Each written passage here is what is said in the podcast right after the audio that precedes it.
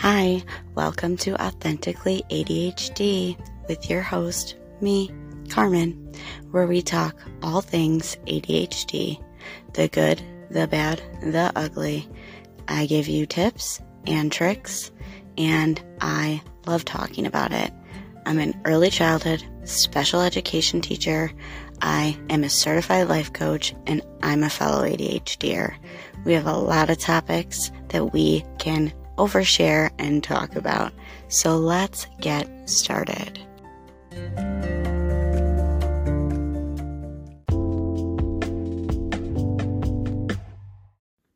Hi, friend, and welcome back to the podcast. How are you doing? My spring break is coming to a close, and I'm going to be honest with you. I practiced a lot of intentional rest and I did set up some systems in order for me to avoid ADHD burnout in finishing out the year because I have made this mistake too, too many times where I overwork myself in the spring to get everything done for the end of the year, and then I end up in ADHD burnout by the beginning of May. So that's our topic today. ADHD burnout and how to avoid it, and the difference between regular burnout and ADHD burnout. Are you ready? Let's get started.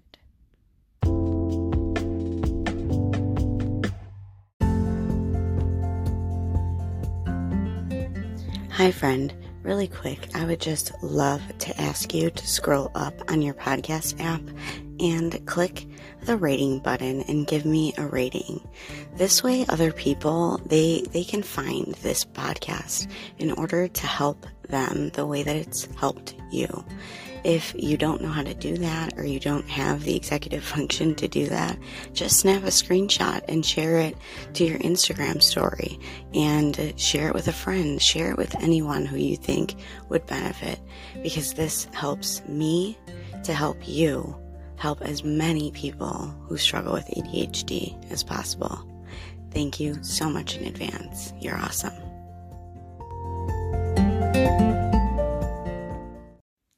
So, what is burnout and how is it different from ADHD burnout? So, burnout is a state of exhaustion brought on by workplace plus another stressor, such as some type of physical or personal stressor. Now, that's for neurotypical people. When you have ADHD, uh, the short answer is it just happens faster. it happens faster. We are unaware of it, and it's a little more serious. It can develop into more serious things such as depressive episodes and or manic episodes and we have a way harder time recognizing that it's even happening due to the cycle in ADHD that causes burnout. Have you ever experienced this? It looks like a burst of like energy or inspiration.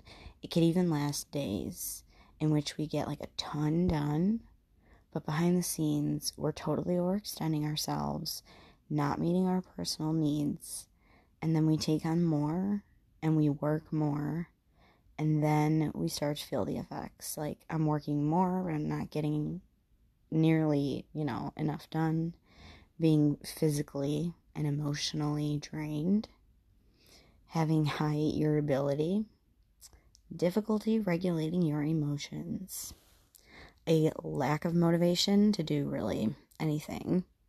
But we continue to push through this is for ADHDers because of our lack of self awareness and self assessment. We have a super hard time even realizing when we're in this burnout cycle. And to put it super simply, it basically is like hyper focus, productive, then it goes like hyper hyper focus, like not productive, to burnout. Um, and sometimes that burnout is really, really not pretty. It can also show up as a sense of frustration towards work and or work related tasks, a dread at the even thought of going to work, um, being uninterested in any tasks, and frequently questioning the usefulness of the job you do. Why do I even do this? It's part of the cynicism that comes along with our burnout. It's that extra emotion of I can't and I'm exhausted, and now our emotional or our executive functioning is being taxed, and we have a low sense of pers- personal accomplishment. So then we just feel like we aren't productive, we feel incompetent, and sometimes we even beat ourselves up. We um, we can experience this in pain like I res- I experience headaches a lot with my when I tend to go into these cycles and um, frequent headaches and the urge to want to take a nap on my lunch break is a sign to me that I am burning out and I need to to start preventing the burnout or stopping the burnout in its cycle. If you can stop it in like mid cycle of the burnout cycle, it's super useful because then you can sort of self assess and get better at it as it happens. But what I always suggest is how to avoid it, how to prevent it before it even happens.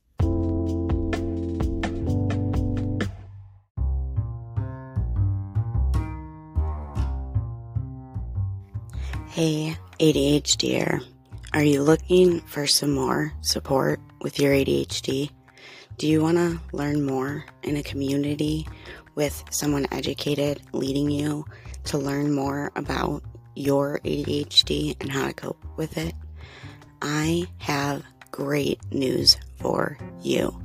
I am running my very first small group coaching this summer it is the ADHD Bootcamp. Learn to manage your life with ADHD. It's nine weeks. You get access to workbooks, group coaching weekly, and I'm going to do an info session on April 3rd. You'll also get two one on one coaching calls with me to hone in on your goals for this program. I can't wait to see you in there. Make sure you go to the link in my show notes or visit authenticallyadhd.org to get more information and sign up for the info call. Can't wait to see you there.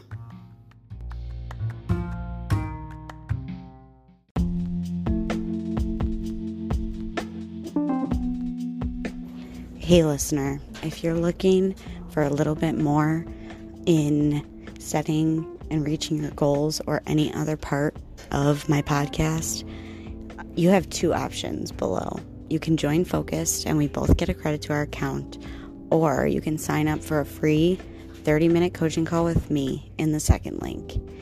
Do either one if you feel like you want more support in these areas. Thanks. Talk to you soon. So, how do we avoid burnout? I have a freebie in the show notes. Feel free to use it. But first, you have to identify when it's happening because it's different for everybody. What are your triggers? Do you say yes too much? Do you have too many things on your plate? What are your symptoms? Do you get headaches like I do? Do you get tired easily? Do you blow up on your loved ones?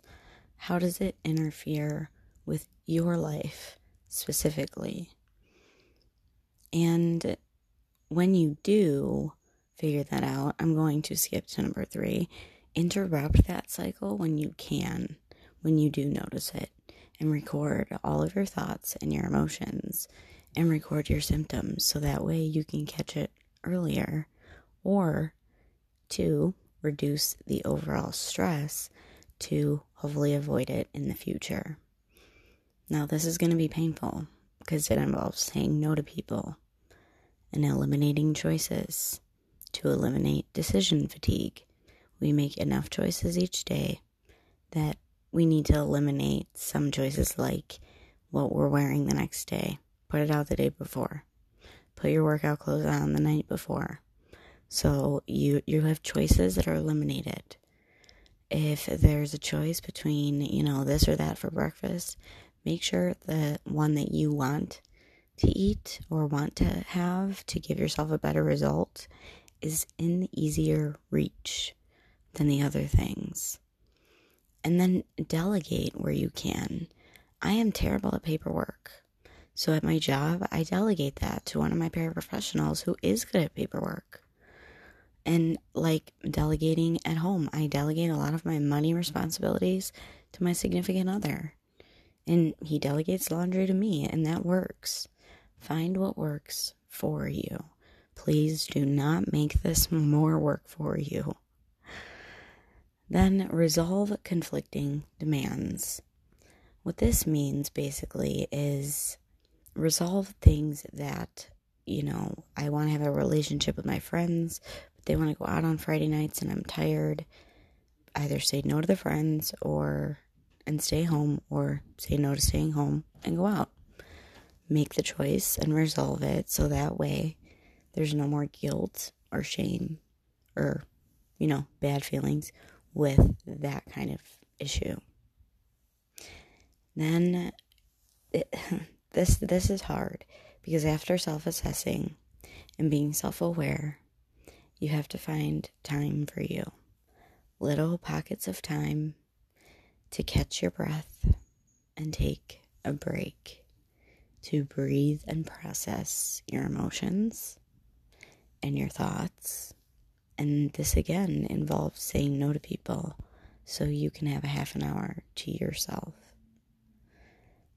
This involves you knowing you. So, again, writing down those triggers writing down what happens when you start to feel burnt out, when you start to feel very low energy wise, mood wise, when you are in pain, when you are more tired, when you are eating more, drinking more, using more of those unhealthy behaviors that we, you know, love so much because gives us all that dopamine, but our executive functions are being taxed and we aren't meeting our basic needs. So, to avoid it, schedule that self care time. And I'm not talking about fluffy self care that's like go get a massage and take a bath. Like, sure, take a bath, but sit in that white space and recharge your brain. Do activities that recharge your brain. For me, running recharges my brain, but so does sleeping. I don't know what that is for you. Anything that falls under what is called intentional rest, which is a calm state of mind and body. That means you feel safe, you feel restful, and when you are done with whatever it is, you feel recharged. Another way to do this is to build in restful activities into your day. Build in time to sit and scroll. Build in time to go outside and take a walk. Build in time to take a bath if that's what you like to do, or get a massage. And then find time to reset between work and life and any other major like transitions during your day if you can find the time to reset between those, your brain will thank you so much in the end because this way you don't use all of your brain's power in order to avoid burnout.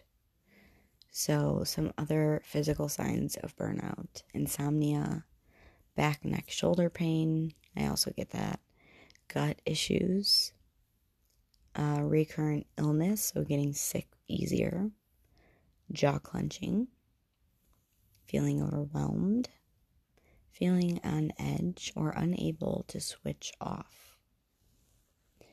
So, really ask yourself like, what boundaries am I setting or not setting? You may need to set some boundaries.